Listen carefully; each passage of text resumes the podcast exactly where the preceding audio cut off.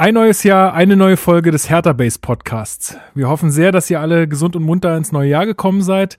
Und wir sprechen heute über unseren neuen Hauptsponsor, das Spiel gegen Schalke 04 und äh, geben noch einen kleinen Ausblick ähm, ja, auf das Spiel gegen den Aufsteiger aus Bielefeld. Und ich wünsche euch jetzt viel Spaß.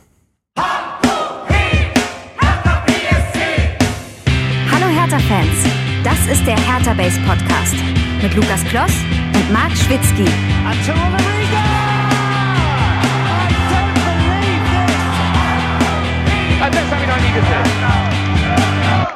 Historische Bilder lieferte heute auch der Fußball. Mit Trabi oder Wartburg zum Olympiastadion in West-Berlin, das hatte es noch nie gegeben. 28 Jahre nach dem Mauerbau bestand zum ersten Mal wieder für die Fans von Hertha BSC aus dem Ostteil der Stadt, wo Hertha schon immer sein größtes Fanpotenzial hatte, die Gelegenheit, ein Spiel ihres Lieblingsvereins zu besuchen. Man hatte eigenes Kassen eröffnet, an denen über 10.000 Freikarten an DDBR-Bürger abgegeben wurden. Die Emotionen schwappten fast über. 28 Jahre haben wir drauf gewartet, wa? Also, ich bin gespannt, was das jetzt so ist. Super, Hertha, Hertha, ein Traum ist das. War früher bei Union gewesen, ist ganz mies geworden und jetzt der Hertha, endlich Hertha. Wir kommen schon seit 1900, nach 1945 ja an eine Plumpe, waren wir da oben. Meine Frau hat immer die Karten geholt. Bloß dann kam ja die Mauer und dann durften wir nicht mehr. Und heute ist der große Tag, dass wir wieder mal hier erscheinen dürfen. Spielerisch hatte Hertha BSC kaum etwas zu bieten. Die Gäste klar besser im gesamten Spiel und auch in der ersten Halbzeit. Zwei Minuten vor dem Pausenpfiff das 1 zu 0 für Wattenscheid durch den aufgerückten Bach. 0 zu 1 der Pausenstand und nach dem Seitenwechsel dann der Ausgleich für eine zumindest kämpferisch überzeugende Hertha-Elf durch den eingewechselten Sven Kretschmer. Ein glückliches Remis für Hertha, doch darauf kam es auch Gästetrainer Hannes Bongartz gar nicht an. Ich habe heute auch zu meinen Spielern selbst in der Spielersitzung gesagt, sag, lass uns glücklich schätzen, dass wir heute am 11.11. in so eine Geschichte mit eingehen. Denn auch die Spieler gestern Abend bei der Ankunft, die waren doch sehr gerührt von alledem. Wir haben es auch gemerkt beim Spaziergang. Und ich fand es rundherum eine ganz tolle Sache hier. Und mich als Trainer hat es besonders gefreut, dass ich dabei sein durfte. Und damit herzlich willkommen zum Hertha Base Podcast. Ich wünsche euch ein, ein frohes und gesundes neues Jahr.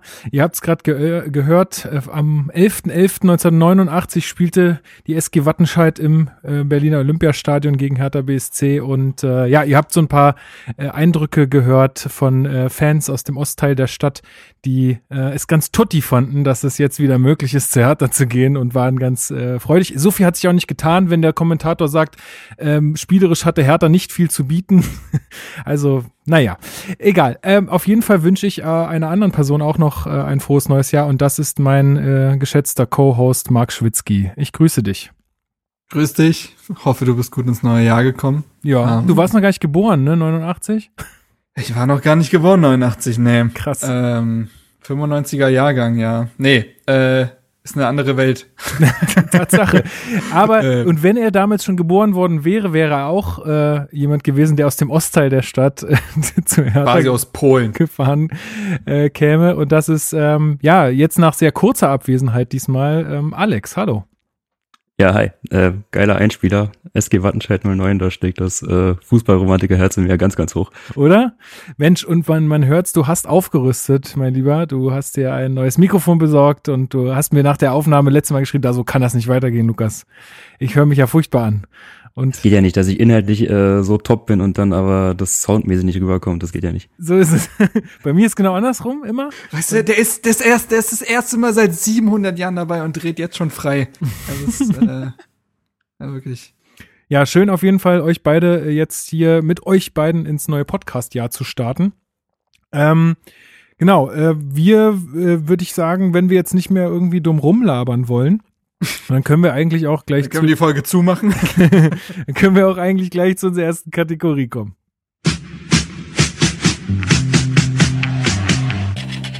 Hertha News. Genau, wir kommen gleich zu den Hertha News und da haben wir eine Riesenneuigkeit für euch, äh, beziehungsweise nicht für euch, aber so insgesamt im Hertha-Kontext. Und zwar haben wir einen neuen Hauptsponsor. Homeday ist der Name des Unternehmens, was aus Berlin kommt. Ähm, Alex, ähm, wie hast du diesen Deal wahrgenommen? Wie hast du darauf reagiert? Ähm, ja, relativ überrascht. Also es gab ja lange diese Gerüchte um Freenet, die ja, boah, ich glaube, der Kurier war es, aufgegriffen hat, aber Mhm, dann mhm. kamen ja irgendwie nicht viele andere Medien, die das dann übernommen haben. Ähm, dadurch hat man dann relativ äh, früh irgendwie gemerkt, dass da anscheinend nichts Wahres dran ist. Ähm, dann waberten ja so ein paar Tage schon äh, Gerüchte rum, dass da jetzt wohl irgendwas im äh, Ansturm ist. Und ja, also ähnlich wie bei Freenet muss ich auch sagen, Homeday hat mir jetzt in der ersten Sekunde nicht so wahnsinnig viel gesagt.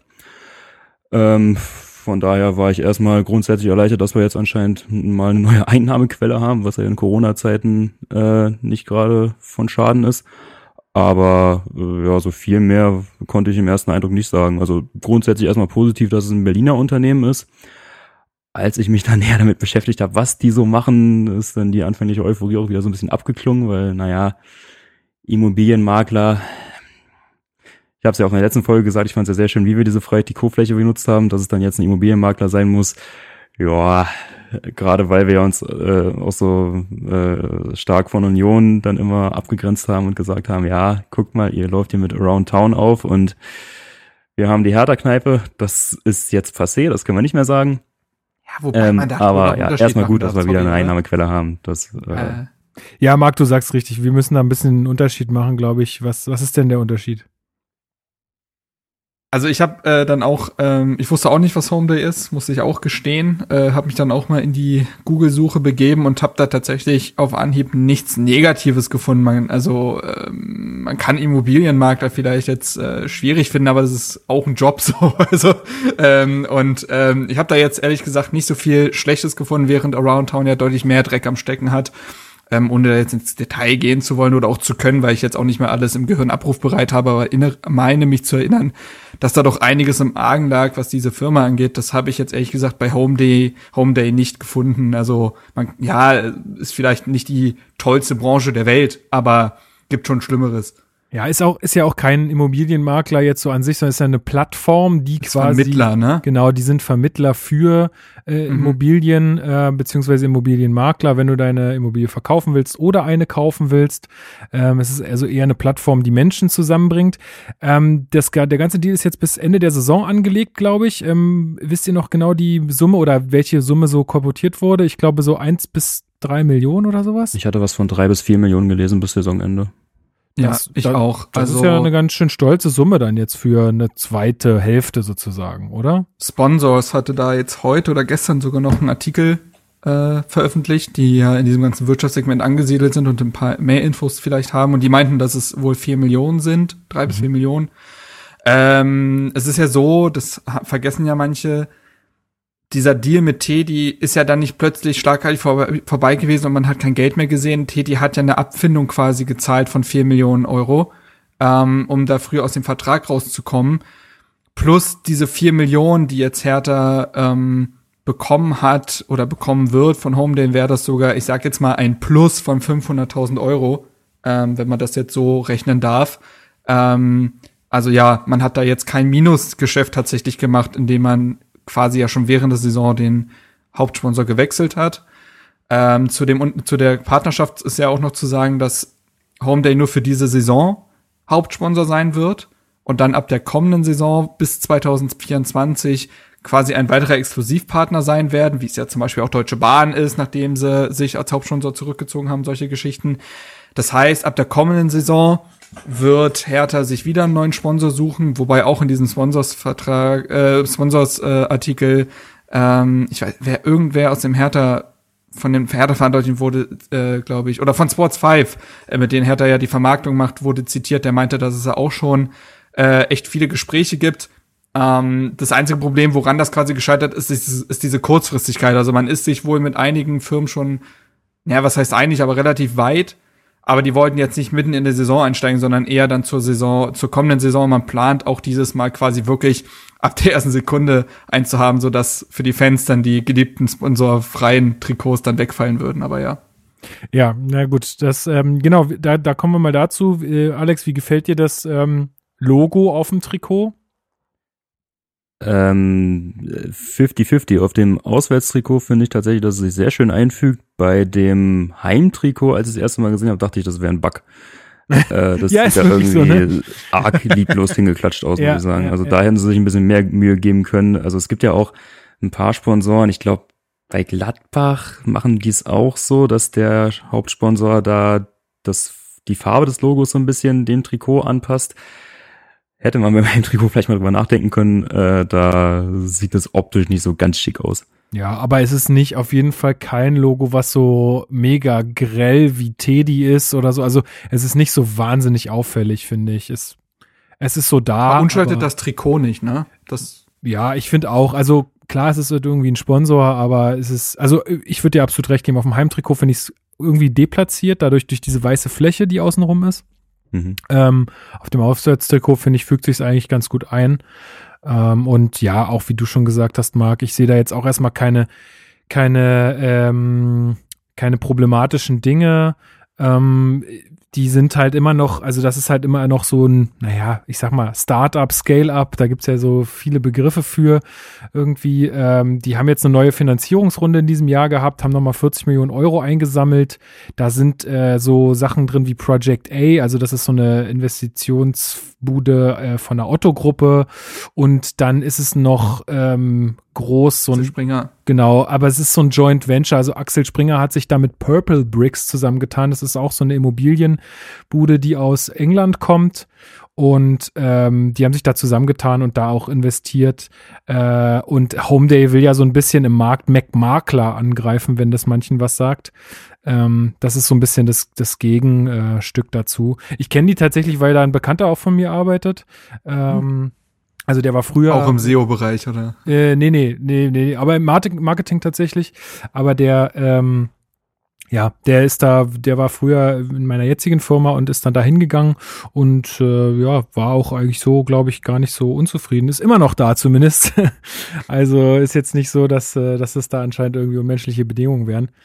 Aber ja, also insofern kann ich da jetzt erstmal wenig zu sagen. Ist auch ein Gründerteam, was relativ jung ist. Die haben auch äh, noch eine, ähm, also so, das nennt man jetzt Chief Operating Officer, Friederike Hesse, sich mit dazugeholt ähm, seit kurzem. Also drei Gründer und halt ähm, die äh, Friederike Hesse. Und ja, also machen irgendwie einen sympathischen Eindruck ähm, und ja, finde ich jetzt erstmal, erstmal einen coolen Partner. Ähm, und kann jetzt dazu erstmal nichts nichts Kritisches mehr sagen. Klar. Ja, ich wollte auch ja, die, die, sorry. Ähm, scheint ja nicht nur eine, ich sag mal, auf Geld basierende Zusammenarbeit zu sein, sondern es war ja auch irgendwie in dem, zumindest in der News von der Rede, dass man auch quasi so ein bisschen gegenseitig vom Know-how so ein bisschen profitieren will. Das ist ja mit manchen Firmen einfach nicht möglich, die offen. Also Bremen kann jetzt wahrscheinlich wenig von, äh, wie heißt, heißen die, äh, Wiesenhof? Wiesenhof.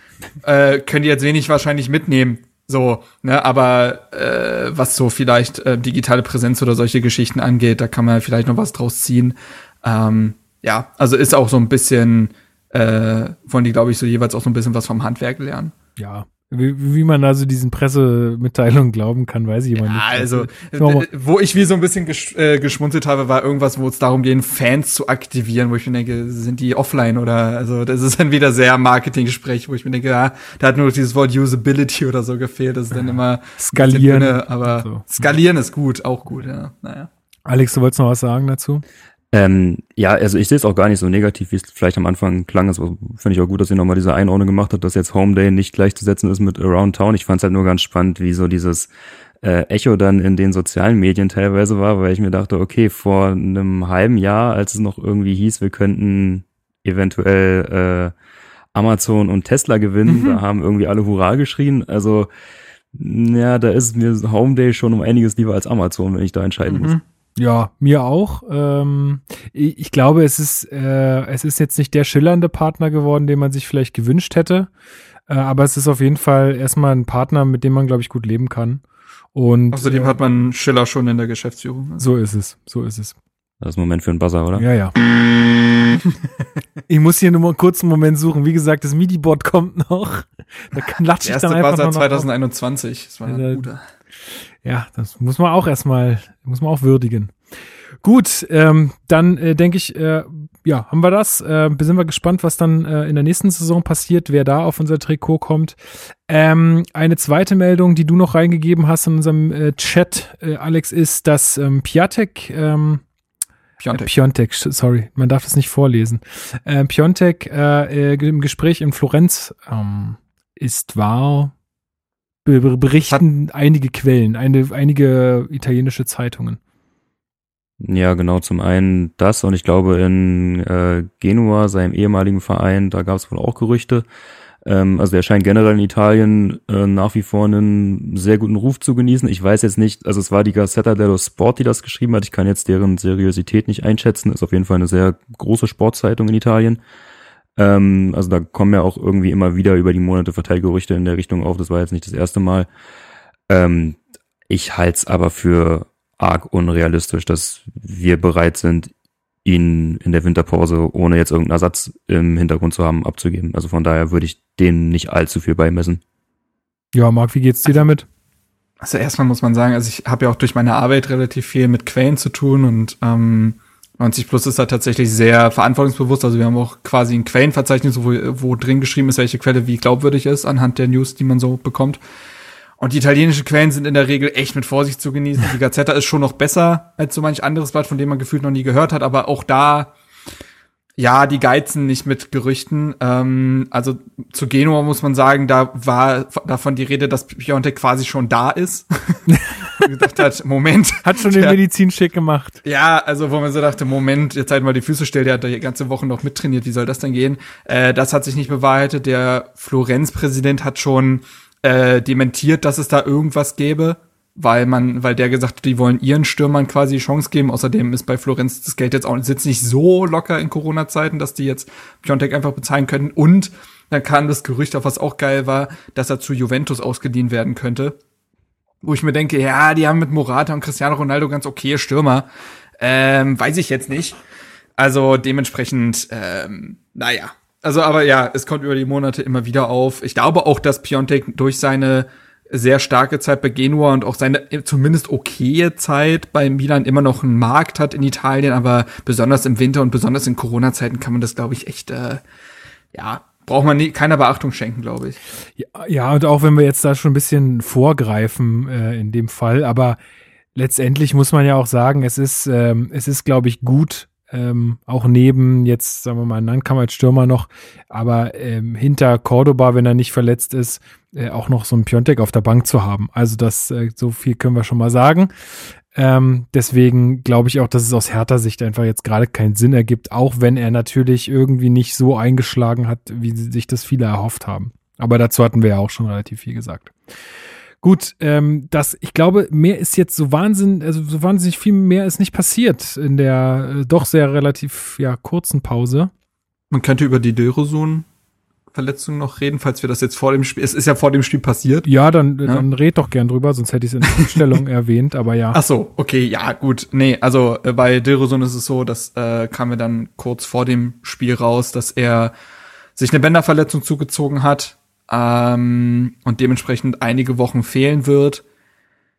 Was natürlich total bitter ist für den Jungen. Zum einen, weil er tatsächlich ja jetzt gegen Freiburg das letzte Spiel vor der, nennen es jetzt mal Mini-Winterpause, so der einzige Lichtblick quasi war. Und man dachte, ah, okay, wenn Kunja nicht funktioniert, dann kann man, hat man wenigstens einen anderen individuellen, äh, individuell starken Spieler, der da offensiv was machen kann.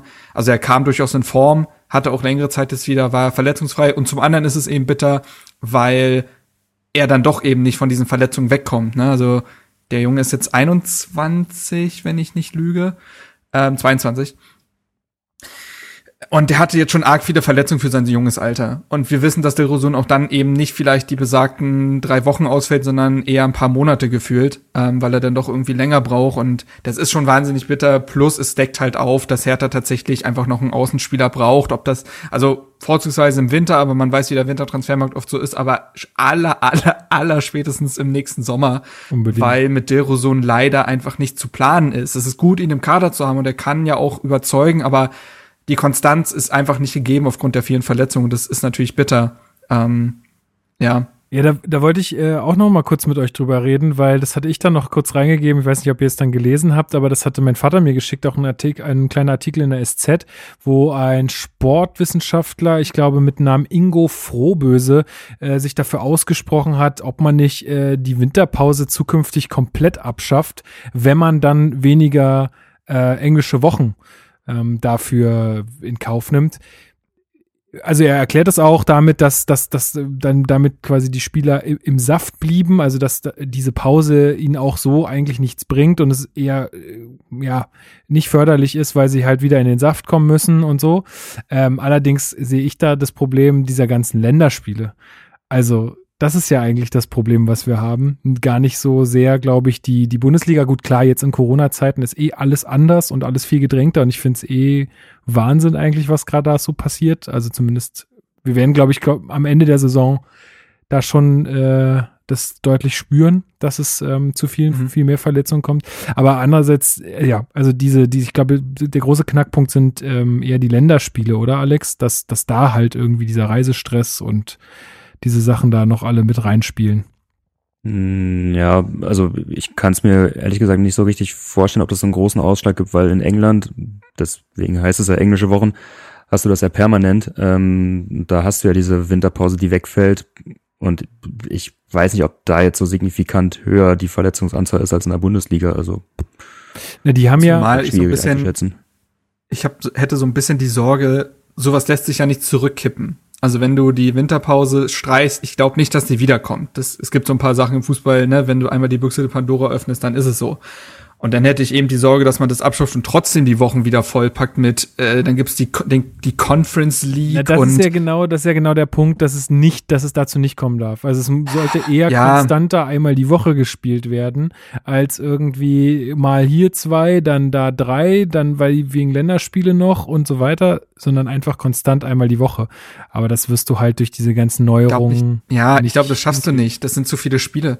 Ähm, ich glaube, deswegen brauchst du diese eine festgesetzte Entschleunigung zumindest. Hatte Labadier jetzt, glaube ich, auch gesagt, dass die Pause gar nicht allzu lang sein muss, aber zumindest einmal kurz raus. Das tut den Spielern wohl vom Kopf, und, also den Kopf darf man ja nicht vergessen, ähm, und von den Beinen her gut. Ähm, aber ja, also da wird es verschiedene Ansätze geben und äh, ich würde da auch einem studierten Sportwissenschaftler jetzt nicht entgegenreden wollen, aber es gibt so realpolitische Dinge, wie wie gesagt, äh, die ganzen komischen Wettbewerbe, die jetzt immer wieder erfunden werden und so, die das, glaube ich, dann wieder ad absurdum führen könnten. Und äh, ich glaube, äh, ich, ihr, ihr verfolgt ja die englische Liga mehr als ich, aber in England gibt es auch zwei Pokale, ne?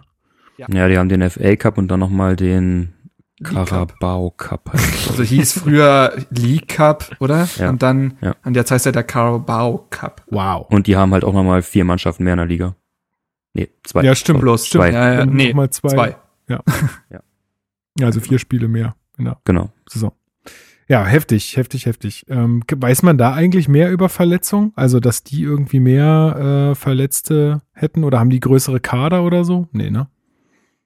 Ja, ist, glaube ich, von Team zu Team abhängig. Ähm, ich, man kriegt aktuell sehr viel mit, dass sich tatsächlich Manager von Teams, die auch noch international spielen, aufgrund der Extremsituation dieser Saison ähm, halt viel beschweren.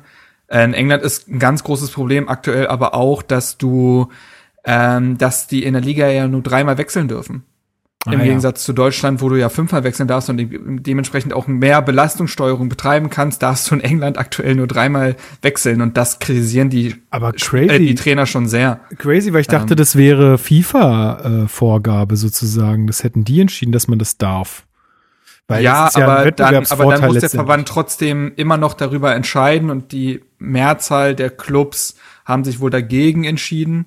Ähm, du hast nämlich ja auch das Ding, dass, also sagen wir es mal so, Menu bringen fünf Wechsel mehr als West Brom. Allein aufgrund der Kaderqualität. Ich kann klar. fünf bessere Spieler bringen, als äh, es West Brom tun könnte. Und dann wird West Brom eher dagegen stimmen, die nicht international spielen und weniger Belastung haben. Und dann reichen die Top-Vereine nicht in der dieser demokratischen Geschichte. Und äh, das ist tatsächlich so ein ich Ding. Ich finde, ich finde das, also ich, für mich könnte das fast so bleiben. Ich finde das eigentlich eine ziemlich ich find's coole auch geil. Sache. Ähm, aber ja, also ich denke mal schon, dass es zurückgeschraubt wird. Aber das, die Diskussion wird man dann noch führen, wenn es dann irgendwann mal wieder soweit ist. Ja, auch wenn unsere Bank jetzt nicht die stärkste ist, würde ich es trotzdem begrüßen, ehrlich gesagt. Na gut, okay, dann äh, glaube ich, war das äh, unser Newsblock für heute und ähm, dann können wir jetzt zur Spielanalyse kommen.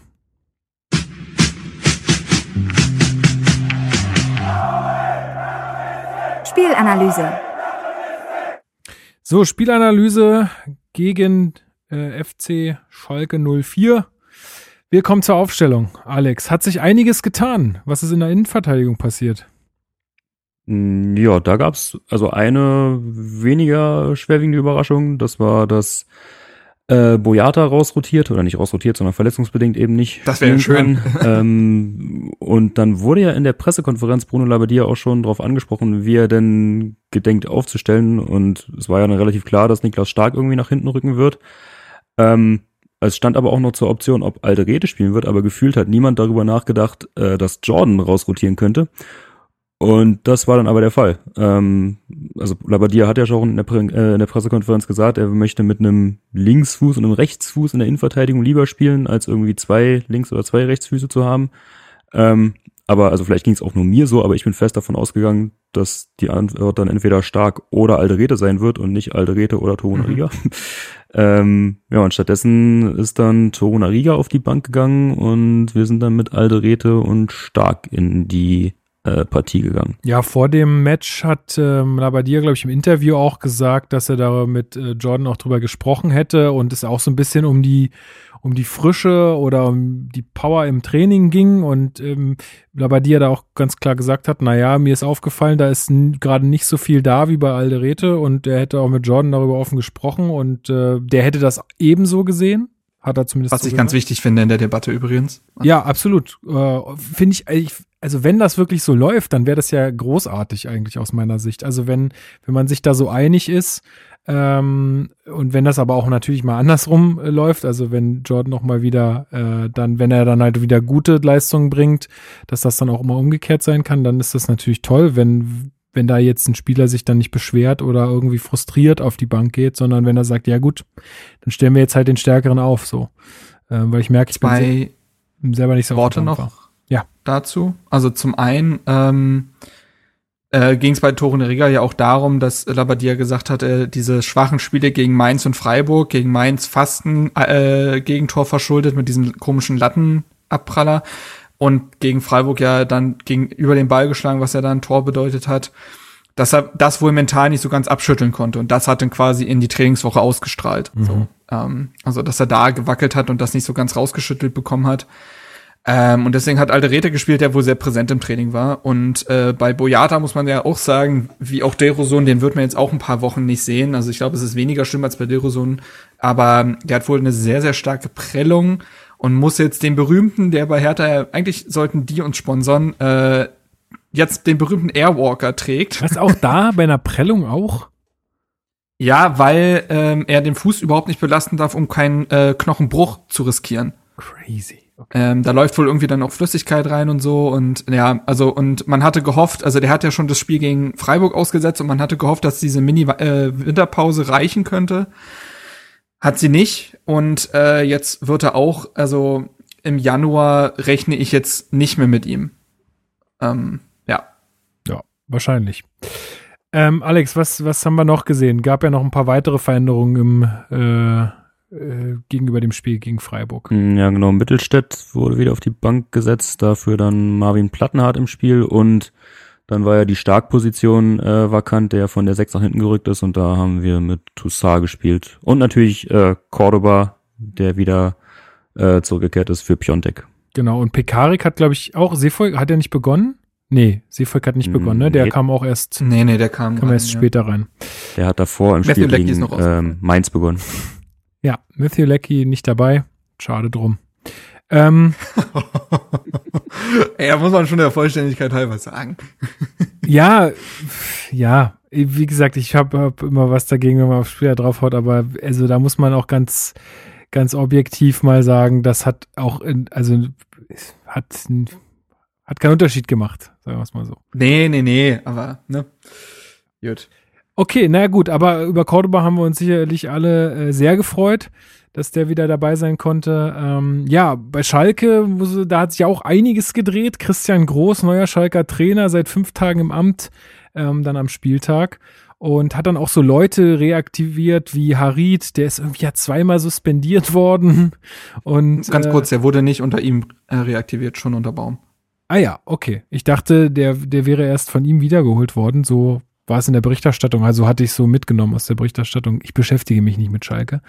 Ähm, und äh, Marc Uth hat Gott sei Dank seinen Schä- Schädelhirntrauma ähm, überwunden. Ja, Also sagt man zumindest. Ähm, und ähm, ja, ich glaube, viele Schalke haben sich da einfach äh, von erhofft, dass es jetzt so diesen berühmten Trainereffekt gäbe. Ich glaube, bei uns in unserer Truppe waren auch so alle am Zittern. Ist man jetzt wirklich die erste Mannschaft, die nach äh, 29 sieglosen Spielen von Schalke dann die erste Mannschaft ist, die gegen sie verliert. Aber ähm, ja, war nicht der Fall, Gott sei Dank. Ähm, Niklas Stark sprach nach dem Spiel, beziehungsweise wird dann am nächsten Tag äh, bei Hatter TV davon, dass man sich in den ersten Minuten oder in der ersten halben Stunde die Gegner erstmal ein bisschen angeguckt hätte. Hat er da so ein bisschen Ausrede gesucht, ähm, Alex? Also für, für, etwa, für etwas schwache Minuten? Oder glaubst du, dass das ähm, wirklich dem geschuldet war, dass man die Gegner erstmal ausgucken wollte? Äh, ich muss sagen, ich habe die Anfangsphase nicht so ganz verstanden, weil ich fand, dass wir es in so den ersten fünf Minuten gar nicht schlecht gemacht haben. Also da hat mir das im ersten Eindruck ziemlich gut gefallen. Ich fand, wir sind da mm, sehr gut rausgekommen, haben da schnell den Weg nach vorne gesucht, hatten ja auch in der zweiten Minute gleich einen Freistoß von Plattenhardt aus einer halbwegs gefährlichen Position. Aber naja, war halt ein Freistoß von Plattenhardt. Ähm, aber irgendwie haben wir dann diese ersten fünf Minuten äh, dann nicht weiter nutzen können. Das habe ich nicht so ganz verstanden, weil Schalke dann, also wir haben quasi darum gebettelt, dass Schalke bitte den Ball übernehmen möge und irgendwie ins Kombinationsspiel kommt. Und wie auch schon so oft bei Schalke spielen, bis zum 0 zu 1 sieht das gar nicht so schlecht aus, was die machen. Also es hat sehr ball- und passsicher gewirkt teilweise. Ähm, hatten auch dann so ein, zwei gute Möglichkeiten. Ich glaube durch Hoppe, der ja in der äh, Startelf begonnen hat. Ähm, falls ihr euch erinnern könnt, diese eine Bogenlampe, die da irgendwie mhm, quer durch den mhm. Strafraum segelt und sich dann so ganz komisch senkt. Ähm, und dann gab es noch eine andere Szene, wo er in den Strafraum kommt und dann mit Platten hat in den Zweikampf geht, aber dann wegrutscht. Also das hätte halt schon ordentlich schief gehen können. Wenn Niklas Stark da jetzt sagt, man hat sich den Gegner angucken wollen, dann ja, verstehe ich den Plan dahinter nicht so ganz, weil das kann dann eben auch ganz schnell mal äh, in Gegentor münden. Und ähm, ja, also da können wir glücklich sein, dass die aus der Überlegenheit weniger gemacht haben. Ja, also ich, ich empfand es so ein bisschen als Not gegen Elend in den ersten 30 Minuten. Klar, es waren Chancen auf beiden Seiten da. Ich erinnere mich auch noch an eine äh, Chance, wo Schwolo relativ äh, gut äh, den Ball nach vorne schlägt, recht flach auf Kunja, der dann auch einen perfekten Ball eigentlich zu Luke Bakio spielt, aber der echt, der hatte ja auch einen wahnsinnig schwachen Tag ähm, der dann den Abschluss nicht so richtig auf, aufs Tor bringt oder nicht mit der genügenden Schärfe oder Platzierung. Ähm, Marc, wie, wie hast du so die erste halbe Stunde wahrgenommen? Also ich fände ja ein Stück weit legitim zu sagen, wir rennen da nicht blind links ins offene Mensa, weil wir denken, haha, das ist nur Schalke, weil, wie Alex schon gesagt hat, ich habe tatsächlich erschreckend viele Spiele von Schalke die Saison gesehen. Vielleicht war das so ein bisschen Katastrophentourismus oder so, dass die denke, ah, es geht noch schlechter. ähm, aber man muss tatsächlich sagen, es gab ein paar Spiele, wo Schalke wirklich gar nicht so schlecht angefangen hat. So. Und das kannst du natürlich zum einen bedenken, plus es gab diese kleine Mini-Pause, also muss, muss ich Hertha vielleicht auch noch kurz äh, schütteln. Ne? Ähm, sind auch gerade erst von der Couch gekommen, so ungefähr. Deswegen fände ich es okay, wenn man jetzt nicht sagt, wir gehen da mit vollem Karacho rein und dann fängt man sich das 0 zu 1 und weiß gar nicht, was passiert ist. Es ist dann aber tatsächlich eigenartig passiv gewesen, was härter. Ich würde nicht die erste halbe Stunde sagen, ich würde eher so sagen, die ersten 20, 25 Minuten, kann man sich überschreiten, aber ne? Genau, bis auf diese Luke Barke-Chance war das dann tatsächlich sehr dünn.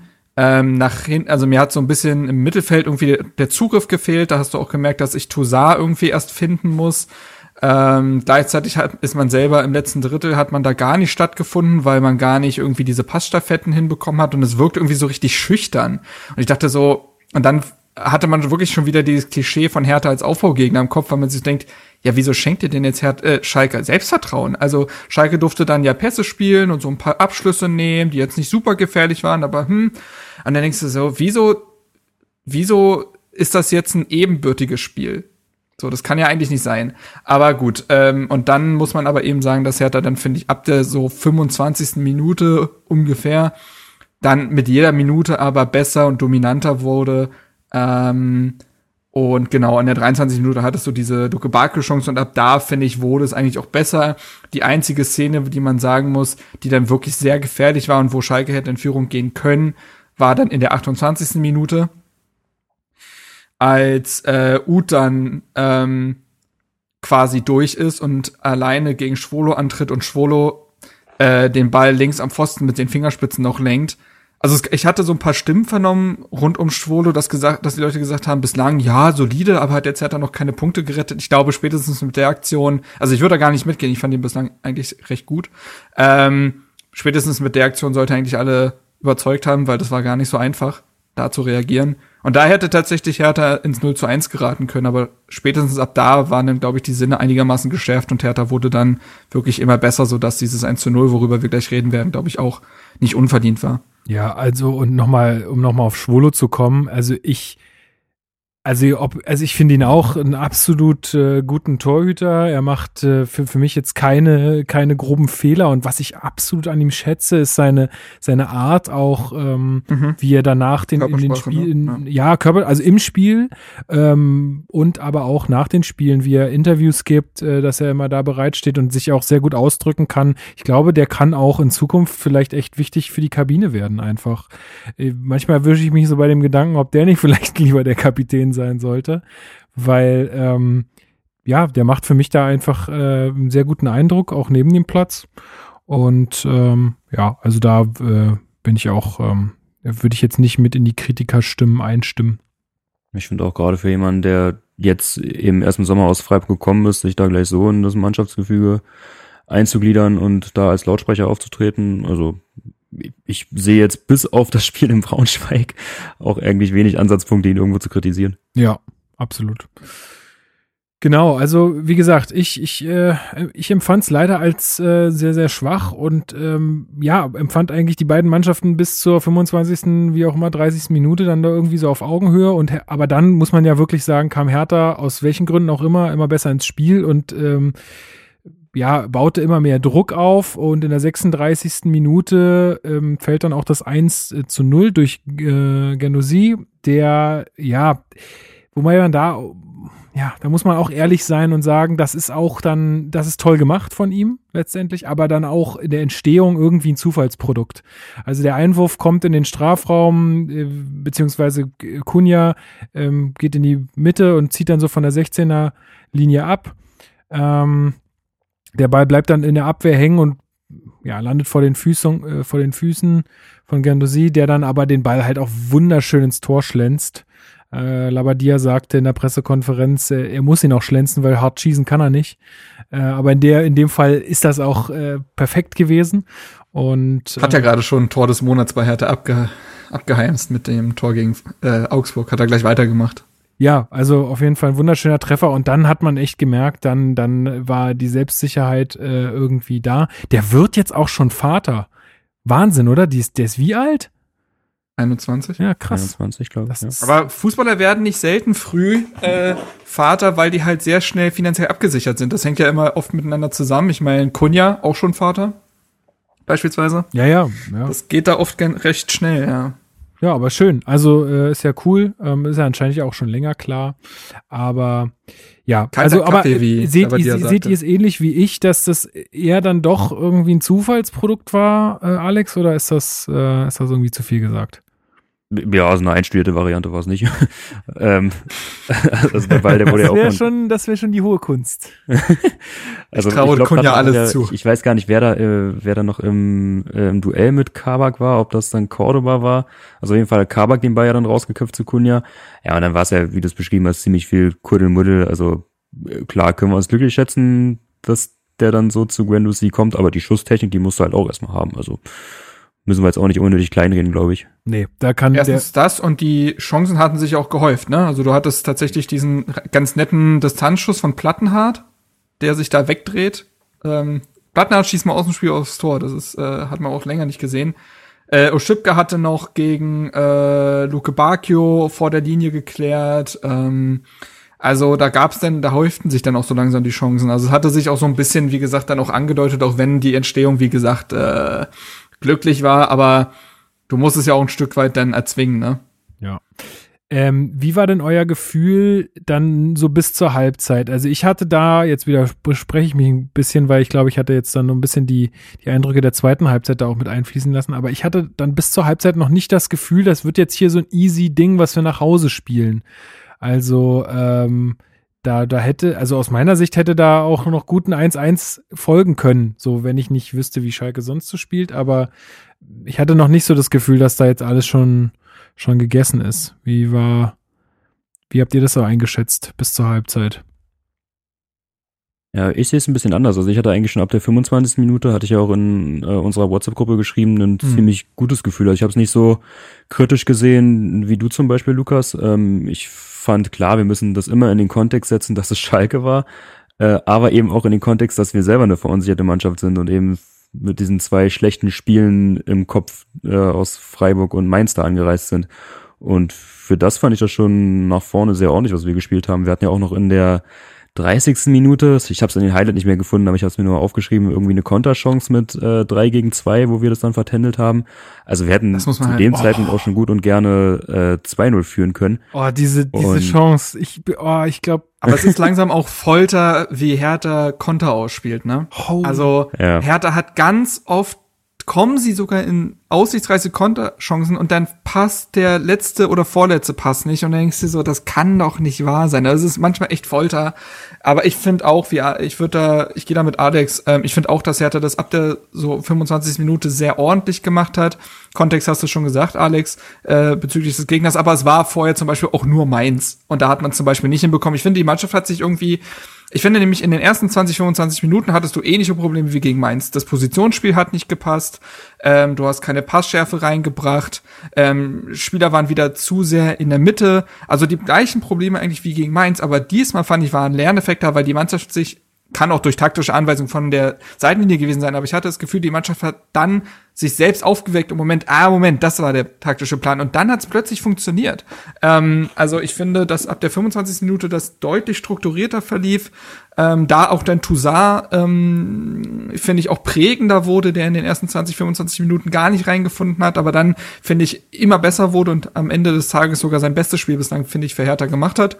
Ähm, und da hat sich das dann irgendwie alles immer mehr gefunden und geordnet. Kunja hat dann auch diese äh, Position auf der Außen öfter gehalten und ich finde, dann hat das besser funktioniert und deswegen, ja, Schalke ist nach dem ersten Tor nicht komplett zusammengebrochen und war irgendwie noch da, aber trotzdem hatte ich nicht das Gefühl, dass Hertha jetzt hier das Ding nur noch verwalten will oder solche Geschichten. Nee, nee, nee, nee, das, das, das meinte ich auch gar nicht, sondern ähm, ich war, ich bin nur der Meinung, dass ich ich habe das Spiel jetzt nicht noch mal in voller Länge gesehen, ähm, dass da noch mal so ein, zwei Aktionen waren, wo ich dachte, wow, okay, da müssen wir jetzt aber trotzdem noch eins nachlegen, damit ich mir da zumindest sicher bin. Aber, ja, aber, ja. Äh, großes Aber, äh, da war ja Halbzeit, keine Wechsel ähm, in, der, in der Halbzeit, weder bei Schalke noch bei uns.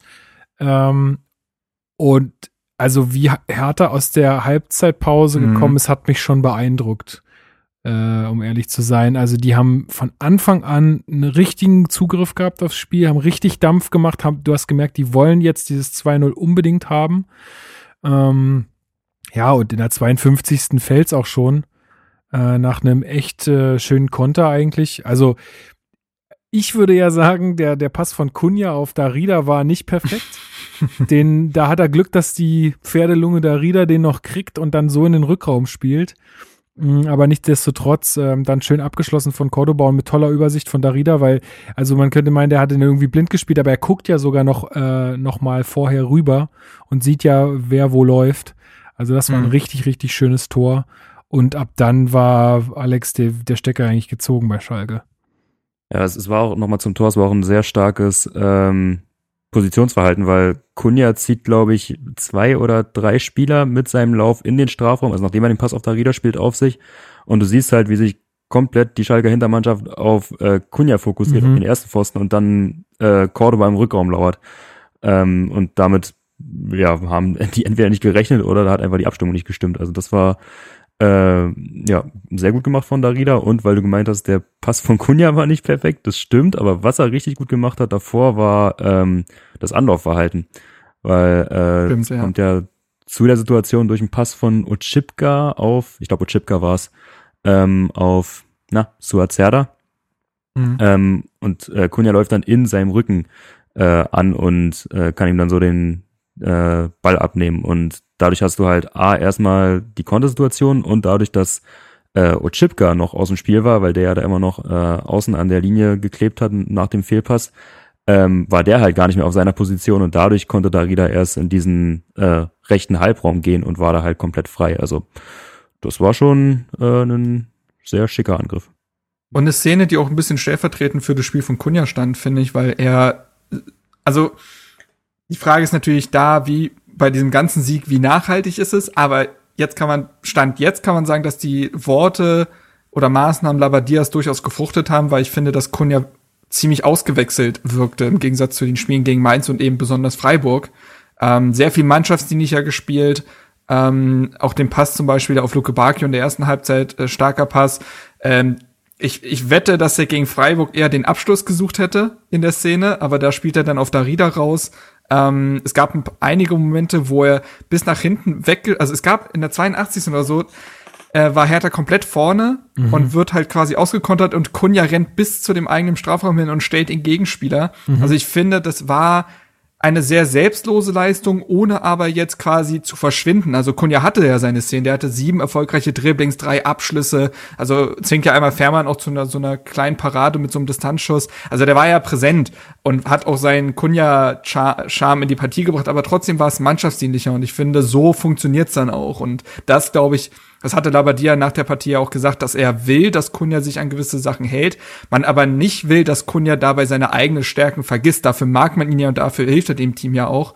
Und ich finde, diese Mischung hat er gegen Schalke gut reingebracht. Und das, finde ich, hat sich in der Szene eben gezeigt, wie Alex gesagt hat, durchs Anlaufverhalten, durch den Pass, durch dieses raumöffnende Dribbling. Ähm, ich fand das äh, sehr bezeichnend irgendwie. Ja. Aber ihr habt jetzt beide schon so ein bisschen angedeutet, Schalke war halt auch echt vogelwild. Also, wie gesagt, man muss Keine es, Frage. man muss es einfach leider wirklich mit einbeziehen, was da passiert ist bei dieser Mannschaft. In diesem, allein in diesem Spiel, das war ja, das war ja grauenvoll teilweise. Also, ich habe echt vom Fernseher gesessen und dachte mir irgendwann, boah, die tun mir halt auch schon langsam richtig, richtig leid. Ähm, weil da hat ja gar nichts funktioniert. Ähm, das gibt dir natürlich gewisse Räume und gewisse Gelegenheiten. Alderete hat sogar auch eine Torchance gehabt. das war eher, eher kläglich dann, aber gut, mein Gott. Äh, es war wenigstens. Wenn nicht, in, wenn nicht in so einem Spiel, in welchem dann? Ja, genau. So. Äh, ich meine, Toussaint hat es auch gefühlt 14 Mal probiert. also, ja. Wo, wobei ich da die Kommentare des Kommentators so ein bisschen Panne fand, äh, zu sagen, ja, der hat bislang noch nicht eine direkte Torbeteiligung. Ja, wir reden ja auch von einem Sechser. Also ist jetzt auch nicht so schlimm, dass er noch keine Torbeteiligung hat. Aber gut. Ja, finde ich auch. Aber ja, äh, Kommentatoren halt, ne? Ähm, in der 78. Minute wird Piontek eingewechselt und schießt in der 80. Minute das 3-0. Und zwar wieder nach tollem Zusammenspiel äh, mit Darida. Also Darida mhm. reden wir vielleicht gleich noch drüber. Äh, ein hervorragender Pass, ähm, kein Abseits und ähm, ja, Piontek macht ihn dann sogar durch die Beine von Fährmann. Eigentlich mega geil, dass er da trifft. Äh, hat mich riesig gefreut und dann war der Deckel drauf. Ähm, Alex, wie, wie siehst du Piontek als Joker? Ähm, ja, bisher ganz erfolgreich. Also gegen Union hat das ja auch schon ganz gut geklappt. Ich fand bei der Szene ganz interessant, ähm, ich weiß nicht, wie ihr es gesehen habt, vielleicht ist es jetzt auch ein bisschen getrübt, der Eindruck, aber ich fand, ähm, dass das so ein bisschen äh, ein Spielzug war, der eigentlich eher Cordoba-typisch ist.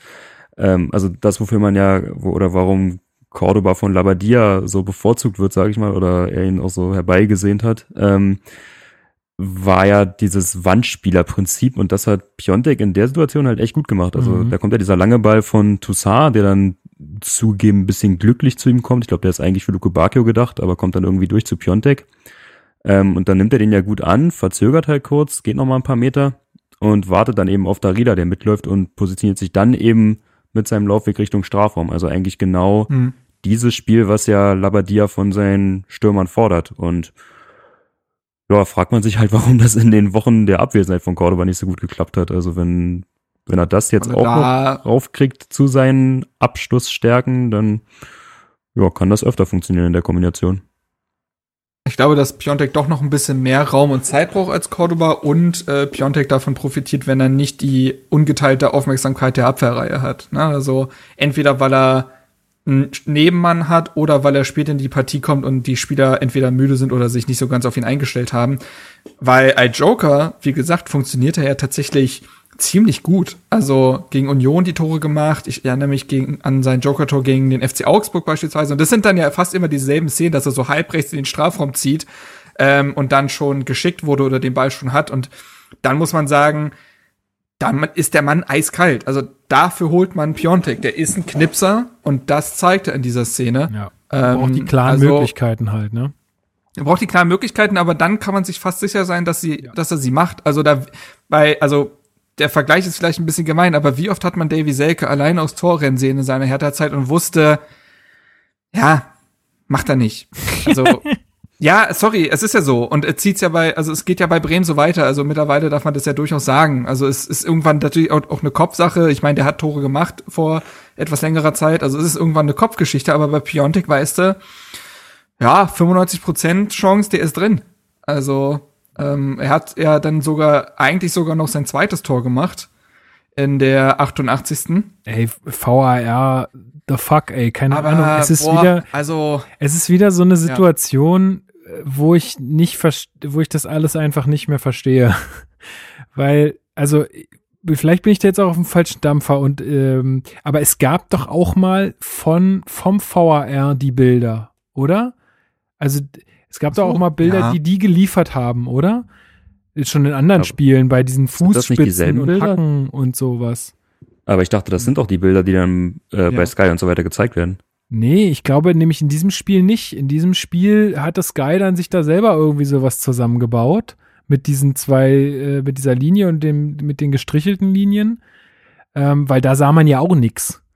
Also, du hast ja nicht gesehen, ob es jetzt abseits ist oder nicht. Und also für mich war das auch in krass, der also- Perspektive gleiche Höhe. Und also wenn, dann war es maximal halt irgendwie so zwei Zentimeter, drei Zentimeter Schulter oder so. Das kann halt sein, aber ich finde, wenn es dann, gerade wenn es so knappe Situationen sind, dann musst du doch die Bilder liefern, wo es eindeutig zu sehen ist, weil wenn es eindeutig ist, dann kannst du das doch auch zeigen. Ich weiß nicht, was daran jetzt dann so schwer ist. Ähm, ja, fand ich ein bisschen schade Ja, einfach, gut. weil ich glaube, ihm, ihm hätte es verdammt gut getan, unserem Torverhältnis hätte es gut getan und jetzt nur zu sagen, ja, steht ja schon 3-0, nee, äh, wenn es am letzten Spieltag passiert, wo du noch ein Tor brauchst, dann ist das halt nicht egal. ja, ja, klar. So, äh, ist es nicht und erst klauen sie Davy Selke das Tor gegen Dortmund, weißt du?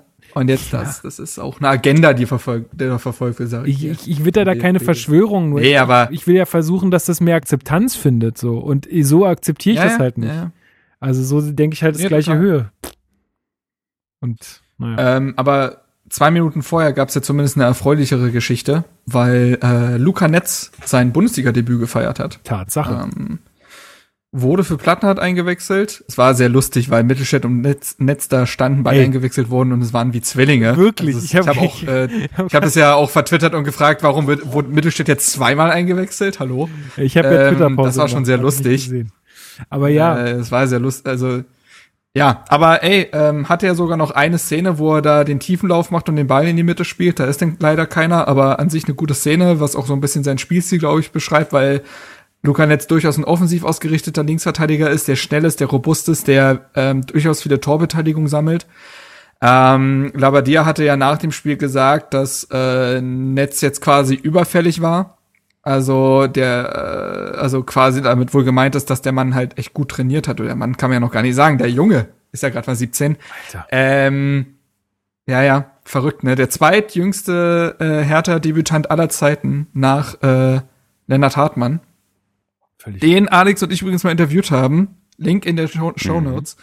Ähm, ähm, nee, Okay, aber äh, okay. soll, hat halt gut, ja, hat halt gut trainiert. Ähm, trainiert er jetzt auch schon echt eine lange Weile äh, mit den Hertha-Profis. Hatte ja dann sich tatsächlich den Mittelfuß gebrochen, was ihn ja Wochen, wenn nicht gar Monate äh, Zeit gekostet hat. Sonst wäre das Debüt sicherlich auch früher passiert. Ähm, ja, also das nächste, das äh, insgesamt jetzt vierte Hertha Eigengewächs, was unter Labadia sein Profidebüt feiert, nach Nankam, Samacic und Marton Dardai.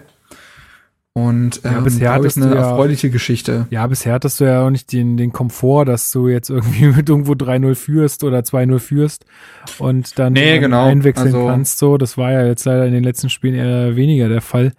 Ähm, und Richtig, ja, auf den ja. Außenbahnen da hinten, da haben wir ja nun wirklich ähm, irgendwie Not aus meiner Sicht. Sodass das ganz willkommen ist, Ja. wenn da sich jetzt jemand aufdrängt. Oder wie wir auch schon analysiert haben in einer der letzten Folgen, dass es da einfach ein bisschen mehr Konkurrenzkampf gibt.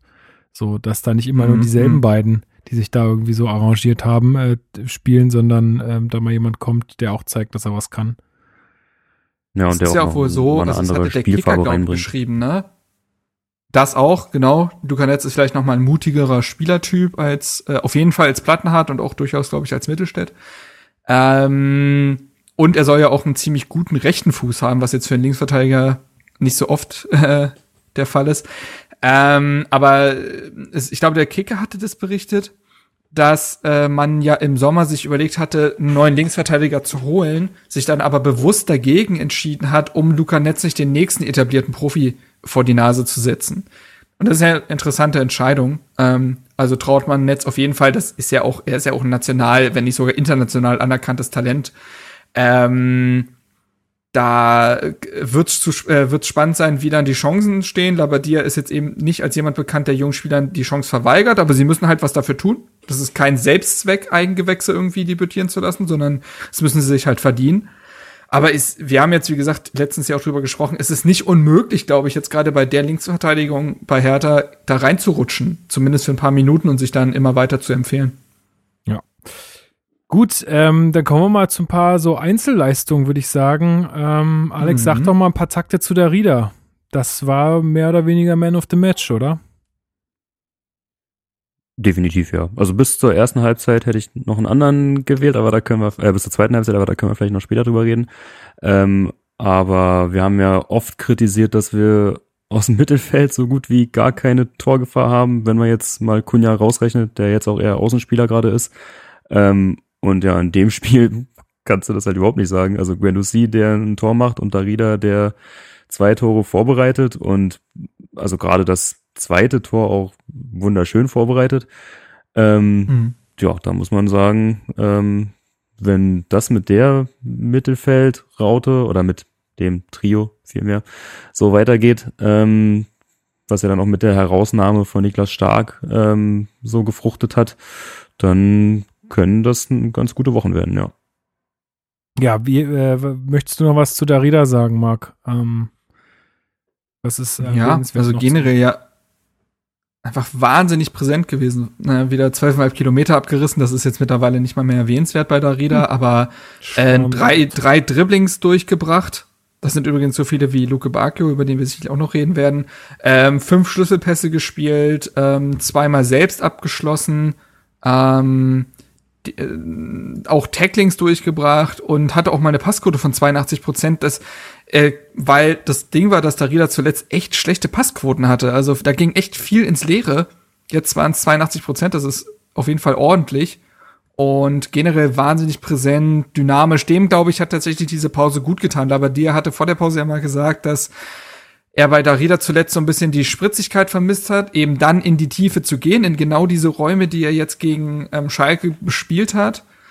Und das hat ihm vielleicht gut getan, um da so ein paar Prozente aufzutanken. Und ähm, ja, doch, Man of the Match würde sich durchaus anbieten bei ihm, das muss man schon sagen, ja. Gut, dann du hast es gerade schon angesprochen. Äh, eine weitere Personalie, die wa- wahrscheinlich eher das Gegenteil von Man of the Match war, war äh, Dodi Luke Bacchio. Alex, was, was kann man zu ihm sagen? Kein glücklicher Tag für den Mann. Mal wieder. Nee, das war äh, ein schwieriger Auftritt. Also es war eigentlich wie in den vergangenen Wochen. Er kommt oft in die guten Situationen, geht dann irgendwie ins Eins gegen Eins auf seiner rechten Seite und also du weißt aber eigentlich schon, wenn der lange Ball auf ihn kommt oder wenn er irgendwie geschickt wird und in den Zweikampf muss, dass er eine falsche Entscheidung treffen wird. Also er hat wahnsinnige Probleme darin, ähm, ja, das Richtige mit dem Ball anzufangen. Also entweder sucht er den Abschluss zu spät. Da gab es eine Szene in der zweiten Halbzeit, meine ich, wo er alleine auf Fährmann zuläuft und dann aber nochmal den Haken um den Verteidiger schlagen will, obwohl er einfach den Abschluss Mhm. hätte suchen können und dadurch dann den Ball vertändelt. Dann gab es auch Szenen, wo er irgendwie probiert, kunstvoll per Außenriss den Ball nach links zu bringen und den dann aber direkt Fährmann in die Arme spielt.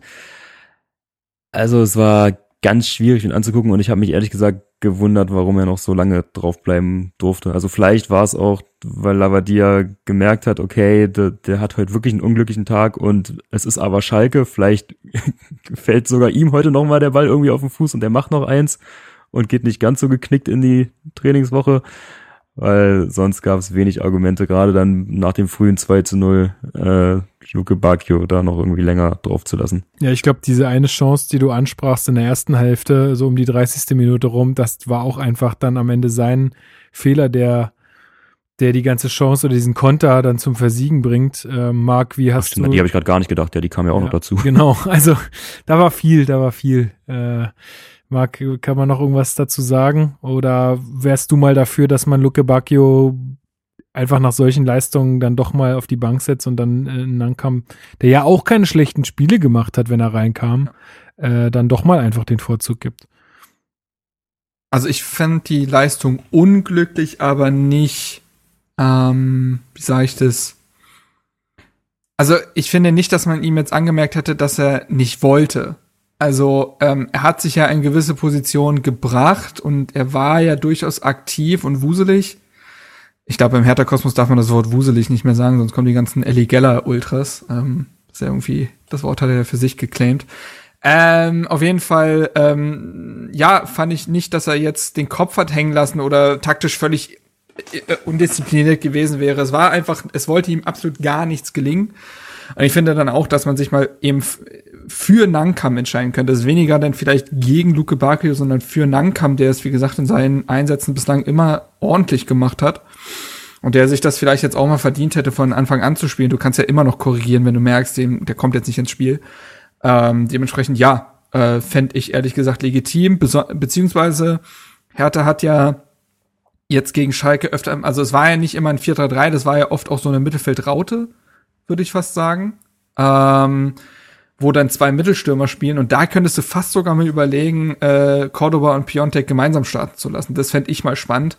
Aber ähm, kann auch zu offensiv sein, weiß ich nicht. Aber ich fände es zumindest mal spannend, wenn du eh mit zwei Stürmern spielst, warum denn nicht mal Piontek raufschicken, der vielleicht auch von diesen Räumen, die Cordoba öffnet, profitieren könnte über 90 Minuten.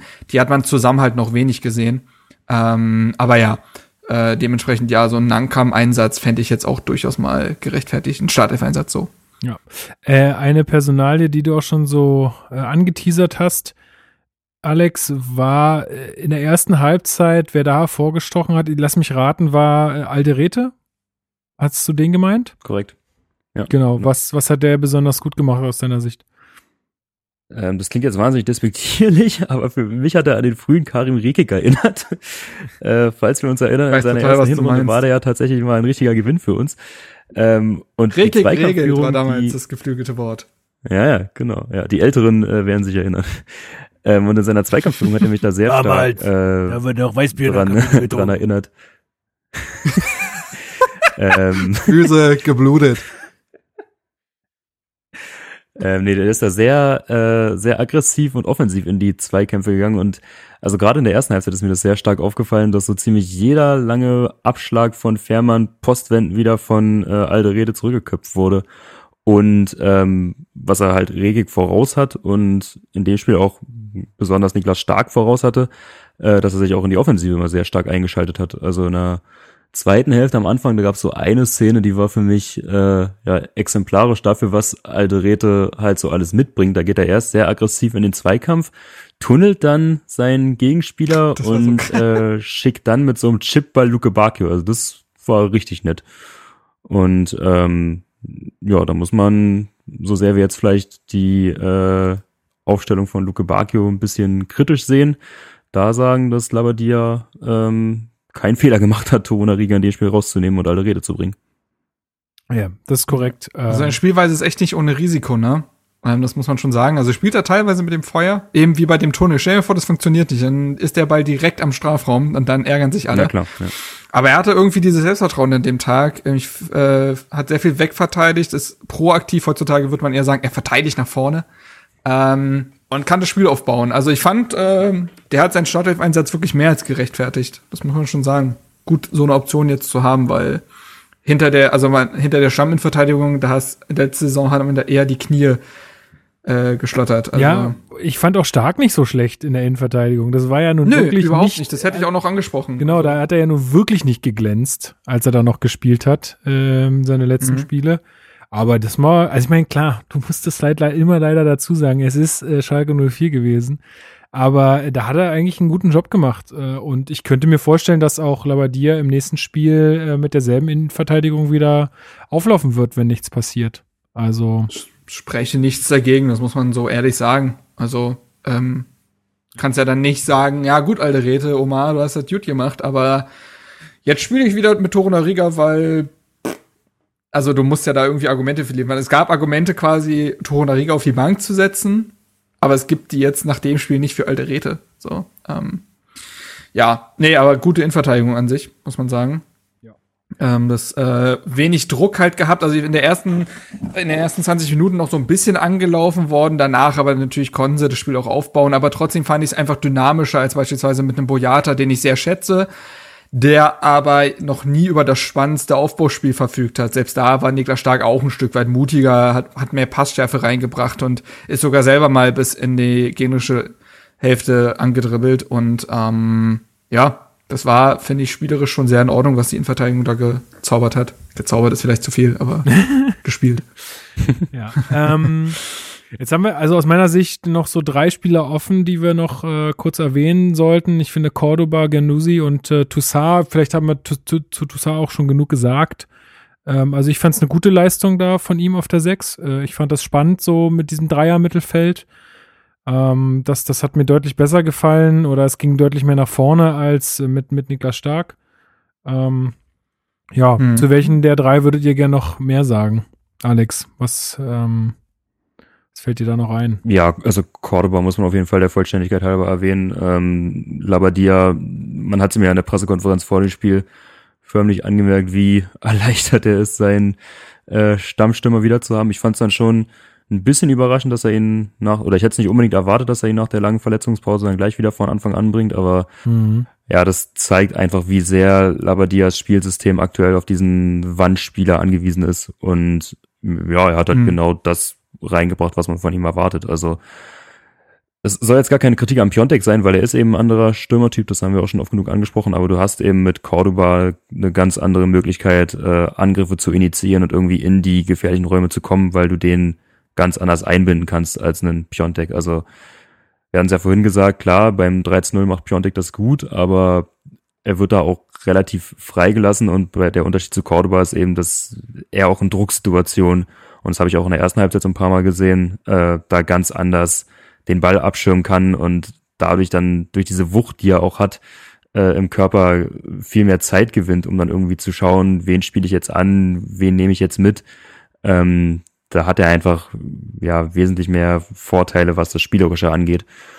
Und ja, das hat er in dem Spiel in der ersten Halbzeit äh, oft gut gemacht und dann in der zweiten Halbzeit dann eben auch noch kaltschnäuzig das 2 zu 0 gemacht. Also rundum gelungenes äh, Comeback. Ja, apropos unter Druck und äh, sich durch viel, gegen viele durchsetzen. Ähm, Marc äh, Gendusi, ähm, ist er vielleicht auch so ein bisschen der Spieler, an dem man diese ersten 25 Minuten, die ja noch nicht so stark waren, festmachen kann, weil ich hatte so das Gefühl, dass er vor allem einer war, der da noch nicht so im Spiel war.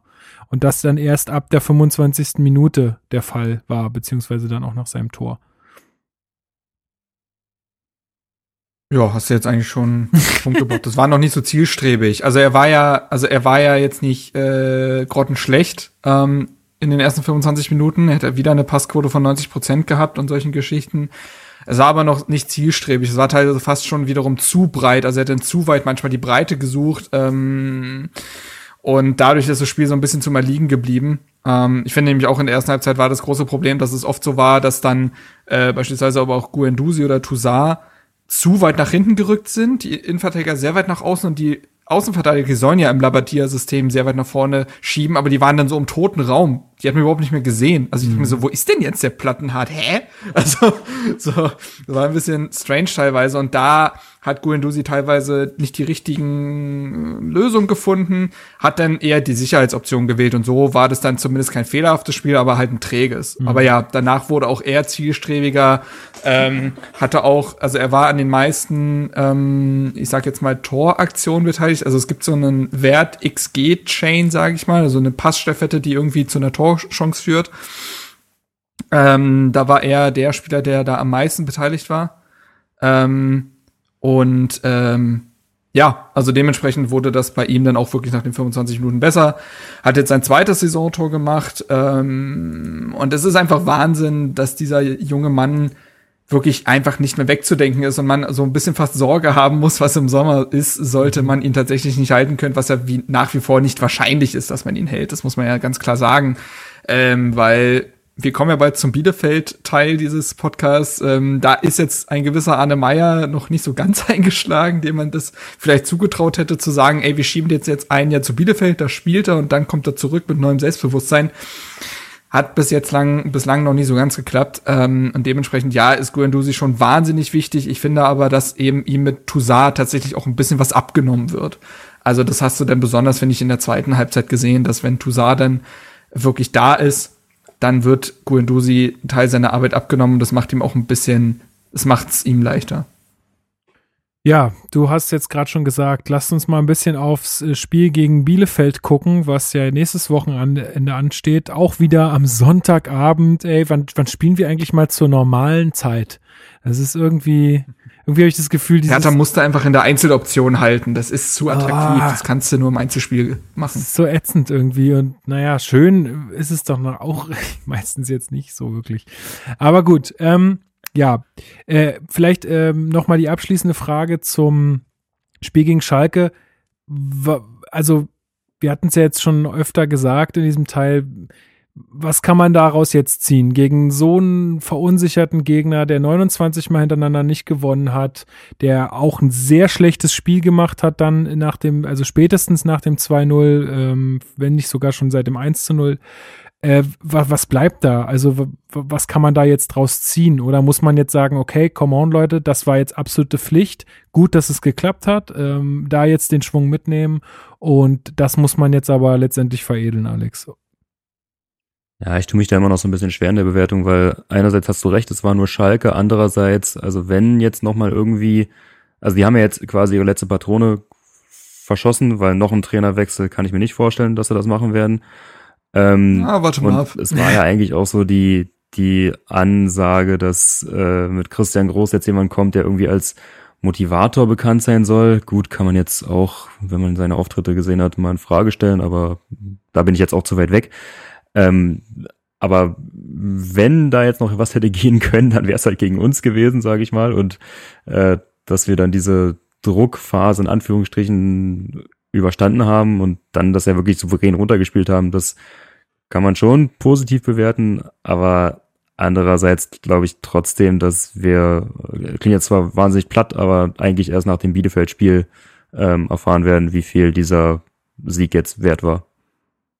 Ja, wie geht's dir, Marc? Weil ja. du da auf eine Mannschaft triffst, die, die eben, also die über eine geschworene Einheit kommt, die jetzt sich nicht so abschlachten lassen wird, wie es bei Schalke ist, die nicht diese Verunsicherung hat, wie sie Schalke hat. Ähm, also das wird, glaube ich, ein ganz anders ekliges Spiel in Bielefeld, als wir es jetzt gesehen haben. Und das ist dann eher ein Gradmesser als, also klingt zwar jetzt wahnsinnig hart aus Schalker Sicht, aber Bielefeld ist eher ein Gradmesser aktuell gerade als Schalke. Ja, ich gehe tatsächlich damit. Also mit dem Ding, dass ähm, man erst wissen wird, also erst nach dem Bielefeld-Spiel wissen wird, wie viel diese drei Punkte gegen Schalke wert waren, weil wie nachhaltig die Frage, das Ding ist, Sekunde, ich muss glaube ich niesen, oder? Muss ich? ich muss nicht. Gut. Nee, es ist alles live, es wird nicht geschnitten, Leute. Nein, auf keinen Fall. Alles Menschen. nee, also, ähm, ich glaube, du, ich glaube, so wie wir uns gehütet haben nach dem Mainz- und Freiburg-Spiel wieder alles in Frage zu stellen, alles und jeden, müssen wir jetzt halt aufpassen, dieses Spiel eben nicht zu überbewerten. Nach Mainz und Freiburg war nicht alles schlecht. Es war vieles schlecht, aber nicht alles. Ähm, und jetzt ist nicht alles gut nach dem Schalke-Spiel. Man kann die positiven Dinge mitnehmen, wie, wie gesagt, es gibt anscheinend, also wie die Geschichte, dass mit Toussaint das Mittelfeld besser läuft, dass Kunja sich wieder eingereiht hat, dass Cordoba überhaupt wieder keine Anlaufschwierigkeiten gebraucht hat, ähm, dass die Innenverteidigung funktioniert hat, dass die Mannschaft ähm, nach der 25 Minute sich irgendwie selbst äh, irgendwie aufgeweckt hat und nach der Halbzeitpause so aggressiv ähm, dieses 2 zu 0 erzwungen hat, also äh, dass Piontek auch trifft, das sind alles positive Dinge, du, die du jetzt eben mitnehmen musst, darfst aber eben auch die negativen Dinge nicht vergessen, wie dass das Aufbauspiel in den ersten 20, 25 Minuten grausig war, ähm, dass Konter schlecht ausgespielt wurden, dass man wieder Anfangsprobleme hatte mit dem Positionsspiel. Also man kann ähm, da Positives wie Negatives rausziehen und man darf alles nicht überbewerten und der Bewertungsrahmen ist eben ein schwieriger, wenn es halt ist, wenn halt der Gegner Schalke ist. Und deswegen sehe ich das auch so, dass Hertha jetzt eben dann in dem nächsten Spiel, wenn nicht sogar fast den nächsten Spielen, aber man sollte jetzt eben erstmal nur bis zum nächsten Spiel gucken, ne? Alte Fußballweisheit. Aber ähm, du spielst danach ja zum Beispiel gegen Köln. Da sagst du ja eigentlich auch, musst du eigentlich gewinnen. Aber jetzt erstmal nur, um dieses Schalke-Spiel abzurunden, musst du eigentlich gegen Bielefeld gewinnen. Ähm, weil Bielefeld eben nicht eine Mannschaft ist, die sich so leicht aufgibt, die weniger, glaube ich, auch ähm, leichte Fehler macht, wobei schon einige dabei waren jetzt in de bei den Spielen, bei den Spielen, die ich so jetzt so ein bisschen verfolgt habe. Ähm, die haben jetzt ja auch gegen Gladbach wenig Licht gesehen, obwohl es nur 0 zu 1 ausgegangen ist, aber da wurden sie in der ersten, in der ersten Halbzeit quasi hergespielt. Aber ja, ähm, ich glaube, ansonsten kann ich, würde ich jetzt nur noch Alex Punkte wiederholen. Ja, also ich, ich hatte auch den Eindruck, vielleicht äh, überinterpretiere ich das dann auch äh, am Ende, aber ich hatte jetzt nicht den Eindruck, auch von der Körpersprache und auch von den Aussagen, die ja nach dem Spiel kamen, dass, äh, dass die Mannschaft da jetzt äh, auch denkt, dass alles Tutti ist sozusagen, um es mal mit den Worten von ganz am Anfang so benut zu benutzen, sondern dass, dass die ja schon gemerkt haben, okay, das war jetzt, das war auch jetzt einfach absolutes Muss ähm, gegen so eine Mannschaft und ähm, ja, jetzt wird's ähm, wird's spannend, wie man gegen einen Gegner ähm, spielt, der ist, wie Alex das schon ausgeführt hat, die haben bisher nur neun Tore geschossen. Das ist halt schon sehr, sehr wenig. Also ähm, da sollte man, das, da sollte da so hof hoffentlich so ist, kommt da keins dazu. Haben bisher nur gegen Köln, Mainz und Schalke gewonnen. Also auch nur gegen Mannschaften, die mit da unten drin stehen. Ansonsten äh, nur Niederlagen, glaube ich sogar. Äh, nee, kann ja gar nicht ein sein. Ein Unentschieden genau, gegen Frankfurt am ersten Spiel. Ja, richtig, genau. Der Saison. Ja, ganz am Anfang. Spieltag. Genau, und ähm, ja, aber ja. am Ende ist es halt auch mit unserem Kader in unserer Lage eigentlich ein absoluter Pflichtsieg. Ähm, ist natürlich die Möglichkeit, dass Bielefeld uns den Ball wieder überlässt und ähm, dann halt versucht. Das werden sie tun. Ja, natürlich. Also. Ähm, und dann halt versucht, ähm, da über Konter oder gegen ähm, Schlagsituationen uns dann in Bedrängnis zu bringen. Äh, was glaubt ihr, was ist, also die nächsten vier Spiele sind ja dann doch äh, absolut wegweisend. Äh, es ist jetzt ähm, Bielefeld, dann ist es Köln, dann ist es Hoffenheim, dann ist es wieder Bremen zum Start der Rückrunde. Ähm, also wenn ich jetzt mal eine, eine, eine Prognose abgeben müsste, dann eigentlich, eigentlich müssen es, es müssen minimal sieben Punkte werden. Mini, minimal. Ähm, wenn nicht mehr. Also, wenn nicht sogar neun. Das äh, ist fast, äh, fast sogar, ja, also alternativlos mehr oder weniger, die sieben Punkte. Weil sonst wird's finster. Das sind ja auch alles Teams, die wirklich auch in der Krise stecken. Ja. Also äh, Bielefeld würde ich jetzt fast nicht als Krise bezeichnen, weil von Anfang an klar war, dass du da, also dass es wirklich ums reine Überleben gehen wird. Aber Köln haben jetzt auch gegen Augsburg verloren. Es ist wirklich dünn. Hoffenheim hat riesige Probleme, was auch durchaus durch Verletzungen tatsächlich äh, und äh, Mehrfachbelastung äh, herbeigerufen wurde, aber jetzt ähm, ja gegen Freiburg auch ein bisschen unter die Räder geraten dann teilweise. Und Bremen ist also boah, das ist so schlecht. Also wirklich, das ist richtig schlecht, ähm, was da passiert. Ähm, die haben die, also es war ein Klassenunterschied gegen Union und Union brauchte dafür keine sonderlich krasse Leistung, sage ich mal. Ähm, dementsprechend, ja, sind das jetzt wirklich vier Spiele, wo du eigentlich jedes Mal drauf guckst und sagst, das musst du eigentlich gewinnen. Du, man weiß aber eben auch, dass es meistens dann nicht so ist. Ähm, deswegen würde ich auch sagen, dass es sieben Punkte, ja, es ist, ja, sieben sind eigentlich fast schon zu wenig. Ja, ne? Also, also ist, mal ehrlich, aber ja. es eigentlich sind zehn. Du kannst da irgendwo ein Unentschieden einstreuen, aber du musst das eigentlich im größten Teils gewinnen. Ähm, von deinem eigenen Anspruch her. Und jetzt äh, aufs Bielefeld-Spiel bezogen. Ich glaube, ja, es ist eigentlich ist so ein Schalke, dieses Schalke-Spiel für einen Trainer wie Labadia geil, weil du hast gewonnen. Du kannst positive Dinge hervorheben, kannst aber auch sagen, okay, Leute, in der und den Schrauben können wir noch äh, drehen in der Trainingswoche. Ähm, das, so ist es ja eigentlich ideal für einen mhm. Trainer. Ähm, weil wenn sie diese ersten 25 Minuten Lethargie ablegen, dann, dann und das quasi so durchgängig spielen, bin ich mir sehr sicher, dass sie das gegen Bielefeld auch gewinnen werden. Weil es war ja dann eine konzentrierte Leistung, es war eine dominante Leistung. Die Einzelspieler haben ähm, sowohl im Kollektiv funktioniert, als auch ihre individuellen Stärken eingebracht, außer wie gesagt jetzt vielleicht ein unglücklicher Luke Bacchio. Ähm, dementsprechend ja, Also, und wie gesagt, ich glaube, das ist, ich hätte ein anderes Gefühl, wenn man jetzt eben zum Beispiel keinen Cordoba zur Verfügung hätte, der aber gegen solche mhm. Gegner einfach unglaublich viel wert ist. Ähm, der da einfach mal einen äh, Verteidiger schluckt und äh, Spieler an sich bindet. Und ich glaube, dementsprechend ähm, darf man schon so selbstbewusst sein nach dem Schalke-Spiel, äh, dass man sagt, ja, das gegen Bielefeld, wenn es normal läuft, gewinnt man das. Ja, also ich glaube, da kommt es auch wirklich darauf an, dass wir zum Beispiel auch nicht in Rückstand geraten durch irgendeine Unkonzentriertheit in, der, in der Anfangsphase. Total, das total. ist genau das, was du gesagt hast, ne? Weil wir sind halt auch, das haben wir ja auch häufiger ausgeführt, wir sind auch nicht die mental stärkste Mannschaft. Also wenn es dann mal auch gegen uns läuft, dann sind wir auch nicht die, die äh, jetzt zumindest gerade in der Situation irgendwie da äh, die Konzentration hochhalten können. Alex, äh, möchtest du noch was sagen zum, zum kommenden Programm, was uns erwartet? Ja, zum einen zum Bielefeld noch. Also Marc hatte das, glaube ich, auch schon im äh, Schalke-Segment kurz mal angesprochen. Ich fände es ganz spannend, wenn wir das da mal mit zwei Spitzen probieren würden, weil man hat es auch äh, gegen Gladbach jetzt gesehen, der letzte Gegner von Bielefeld, was passieren kann, wenn du dann jemand hast, der die Chancen nutzt, weil äh, also ich glaube, allein Brielle Mbolo hätte da irgendwie in der ersten Halbzeit fünf Dinger machen können. Mhm. Ähm, also wenn wir uns da die Chancen erarbeiten und da früh für klare Verhältnisse sorgen, dann sehe ich halt auch nicht die Gefahr, dass Bielefeld da irgendwie zurückkommt. Also eigentlich ist es ähnlich wie bei Schalke, ich es mir gewünscht hätte in der Anfangsphase, dass wir da halt das, was wir in der 25. Minute begonnen haben, halt schon von Anfang an zeigen. Ähm, klar, du läufst dann immer Gefahr, dass du dir dann hinten einfängst, ja. Das ist generell ja auch immer noch so ein kleines Problem bei Hertha. Ich finde, das hat man auch dann in der ersten Halbzeit noch gut gesehen, dass wir diese Balance, äh, also hm. entweder stehen wir halt hinten sicher oder wir machen vorne was, aber so beides gleichzeitig ist immer noch kritisch. Und da jetzt macht mir, da macht mir der Toussaint aus der zweiten Halbzeit Hoffnung. Das stimmt, ja. Ja, ja, das ist ein guter Punkt. Oder? Ja. Also. Ähm, ja. ja. Ja, also. Ja, und jetzt gegen Bielefeld wäre halt mal so eine Chance, das zu beweisen, dass irgendwie auch beides funktioniert. Absolut. Äh, hatten wir gar nicht, ja, genau. hatten wir noch gar nicht so angesprochen, da sind wir gar nicht so drauf eingegangen, weil Marc Uth, der hatte ja wirklich Chancen in diesem Spiel. Oh Mann. Alter, der war, der war auch richtig geknickt danach, glaube ich. Weil der hätte bestimmt. Ey, Marc Uth, ganz ehrlich, das ist die ärmste Sau der Bundesliga aktuell, finde ich. Ähm, ist eindeutig zu gut für Schalke.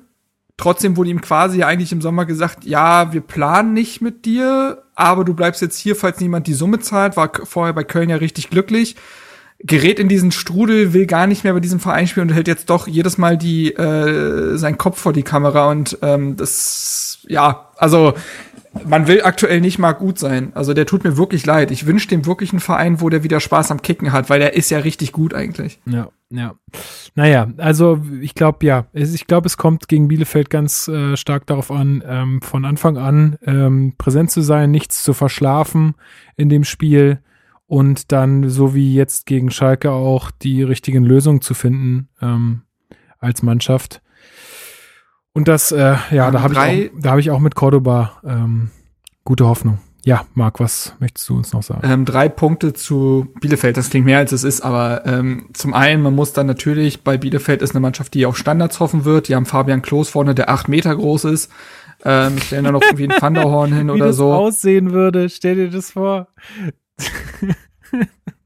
Ich habe ich hab heute einen Tweet geteilt, wo Frank-Walter Steinmeier zu sehen ist, ah. der so einen Baby-Elefanten streichelt. Und dann wird da irgendwie gesagt, man, muss, man kann ja halten von dem, was man will, aber dass unser, dass der deutsche Außenminister sechs Meter groß ist, macht halt auch Eindruck. Weil das im Verhältnis halt wirklich so aussieht, wenn du nicht weißt, dass es ein Baby-Elefant ist. Aber du, naja, du meinst nicht den Außenminister, sondern du meinst den Bundespräsidenten, oder? Um Gott, der war Außenminister vorher, genau, ja, sorry. ähm, oder, der, oder der Tweet war älter und da stand er tatsächlich noch, wer sein, weiß. Ja. Auf jeden Fall, ähm, dann muss man tatsächlich, auf einen Spieler muss man tatsächlich aufpassen, das ist Ritsu Doan.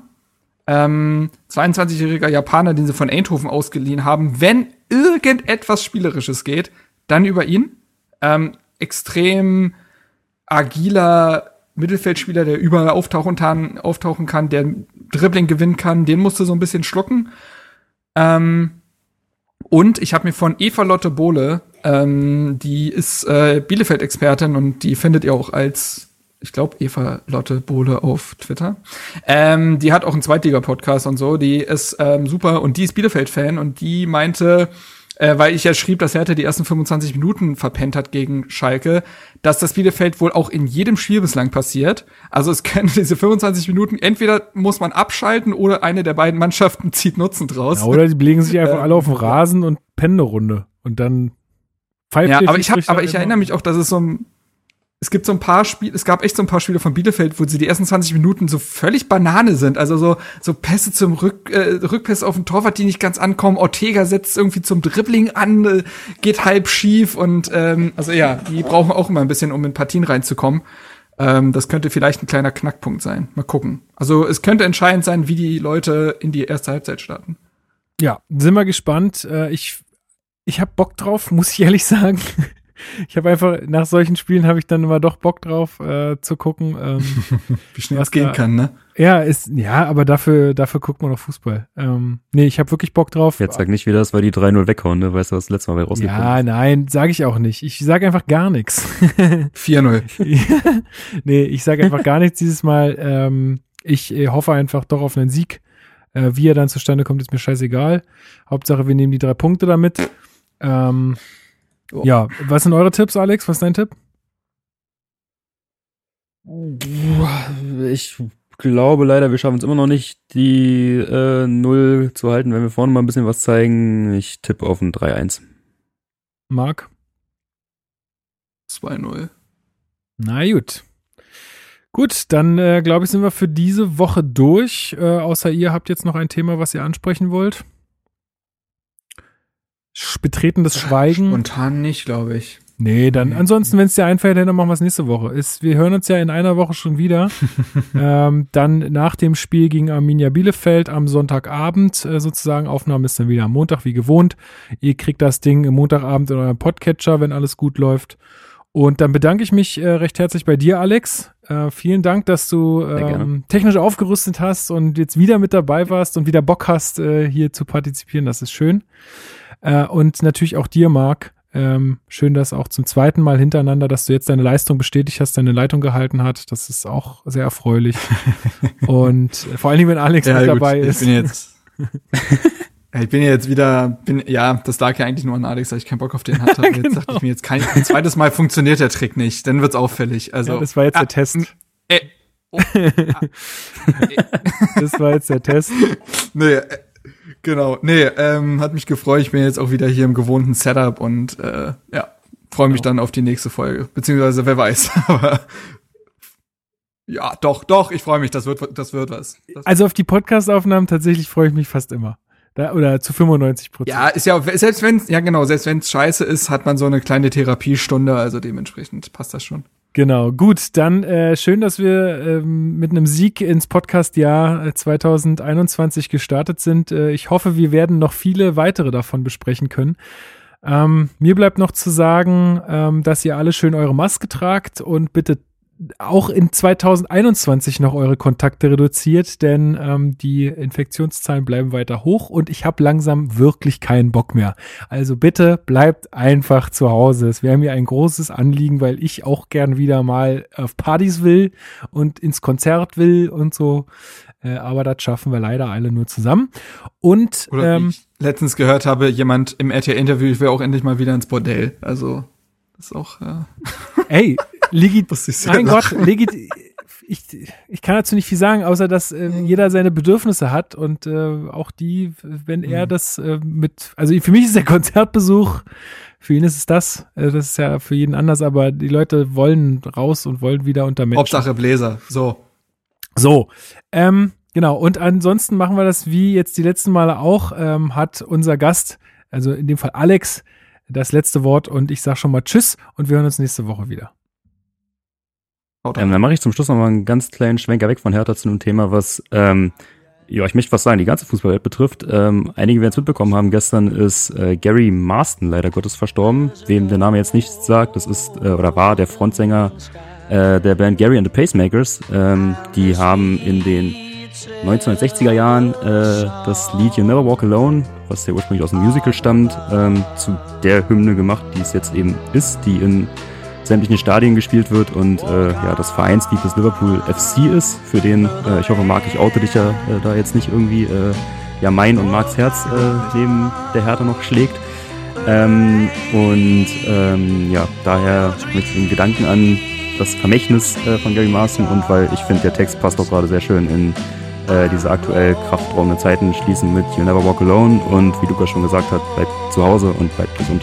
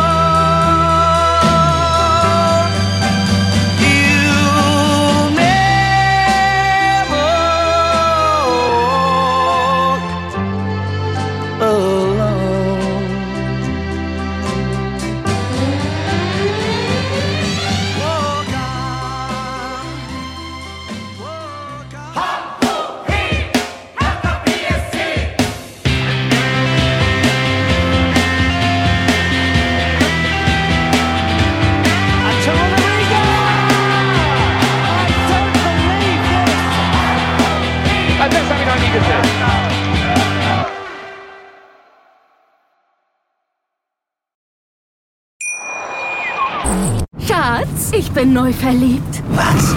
Da drüben. Das ist er. Aber das ist ein Auto. Ja, eben. Mit ihm habe ich alles richtig gemacht. Wunschauto einfach kaufen, verkaufen oder leasen. Bei Autoscout24. Alles richtig gemacht. Wie baut man eine harmonische Beziehung zu seinem Hund auf? Puh, gar nicht so leicht. Und deshalb frage ich nach, wie es anderen Hundeeltern gelingt, beziehungsweise wie die daran arbeiten. Bei Iswas Dog reden wir dann drüber. Alle 14 Tage neu mit mir, Malte Asmus und unserer Expertin für eine harmonische Mensch-Hund-Beziehung, Melanie Lippisch. Iswas Dog mit Malte Asmus. Überall, wo es Podcasts gibt.